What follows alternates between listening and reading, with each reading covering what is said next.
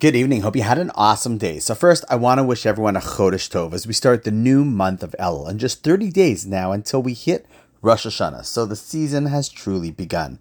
And I think actually it's important to frame the process of what's about to happen because so much of life is not about what we go through, but rather how we view that which we're going through. See, many people think, oh, the high holiday season's upon us face it with a little bit of, I don't know, dread or simply just, oh, come on, who wants to deal with all this Jewish New Year thing? I mean, sure, we like the meals, but there's a lot of heaviness around it all. But the reality is, I mean, imagine if I walked up to you and said, Hey, you know what? You and I have made some mistakes. What do you say we just strike it clean, start over again, get over it, take that which we are and is good between us, work on and get rid of that which might not be ideal, and just move forward with a brand new start? Now, what did you say? That's a great opportunity. Sure, it takes a little bit of work, but what an awesome opportunity.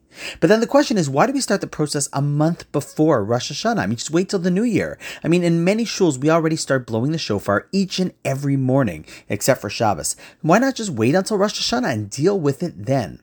Well, perhaps there's a powerful message in that also. See, we don't just wait until the new year starts to start mending those flaws or relationships. Rather, how powerful would it be if we did the work before so that once we hit the new year, we're in a different place and just ready to go? I almost see it like those baton race runners. When even before they get the baton in the relay race, they're running to build up steam so they can start strong out of the gate as soon as they get it. Or even how they often tell people that they shouldn't go to bed angry. I mean, why not just go to bed? You're tired. Tomorrow's a new day, you'll deal with it then.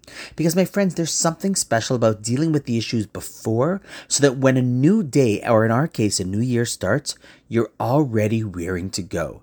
So, this month of Elul, which is just starting, truly is a gift if we have the right mind frame and take advantage of it. So, Chodesh Tov Chevra, have an awesome night, and I look forward to seeing you tomorrow.